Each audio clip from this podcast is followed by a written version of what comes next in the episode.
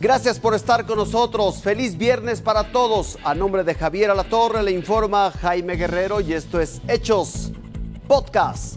Después de dos años el mundo recupera la pasión con actividades presenciales. La crónica del Via Crucis en Iztapalapa. Conmutan horas de arresto en Playa del Carmen por servicio comunitario levantando sargazo. La sombra del dolor provocado por la guerra en Ucrania y el recuerdo de las últimas horas de vida de Jesucristo fueron los ejes que guiaron la misa de Viernes Santo en el Vaticano.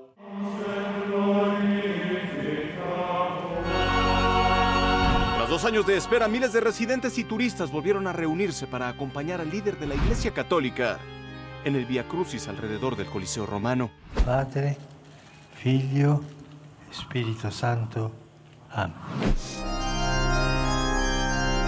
En Francia aprovecharon la solemnidad del Viernes Santo para conmemorar los tres años del incendio que lastimó la Catedral de Notre Dame y al mismo tiempo oraron por las víctimas que han dejado la pandemia y la incursión rusa. Nous te confions les victimes de la pandémie, les victimes des guerres de par le monde, en Ukraine spécialement. Celebraciones solemnes y respetuosas para conmemorar el Viernes Santo en el mundo, el día más doloroso del calendario cristiano.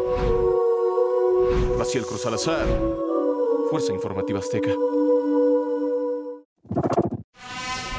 La tradición resucitó en Iztapalapa.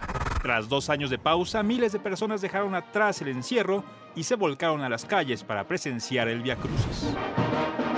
Puntual, a las 12, la escenificación 179 comenzó en la macroplaza de Iztapalapa. El despliegue de Fuerza Informativa Azteca dio cuenta de cada detalle. Es presentado por primera vez a Pilato, quien lo envía al rey Herodes para que decida su futuro. El sol está cayendo a plomo, pero nadie, nadie se ha despegado porque todos quieren ser testigos justamente de la participación de Axel Eduardo González. El Cerro de la Estrella se dejó ver. En ese lugar su calvario terminaría. ¡Falso profeta! Cristo fue clavado en una cruz de 90 kilos, la que cargó en un suplicio de 3 kilómetros. En este momento, Axel, de 22 años, es levantado hacia la cruz y ustedes verán nuestras tomas, la Jesus Camp. Judas se colgaba de un árbol para morir cumpliendo el destino de los traidores. Al pie de la cruz, en el Cerro de la Estrella, el dolor de la Virgen María. Su hijo, el Mesías, había muerto. La Semana Santa en Iztapalapa llegó a su edición 179, luego de dos años de hacerla sin público. Este sábado a las 8 de la noche se recordará el episodio de la resurrección, poniendo fin así a un año más de tradición. En Playa del Carmen es posible librarse de arrestos de hasta 36 horas o multas tras incurrir en faltas administrativas. Solo hay que recoger sargazo. Aquí siempre hay infractores limpiando las playas.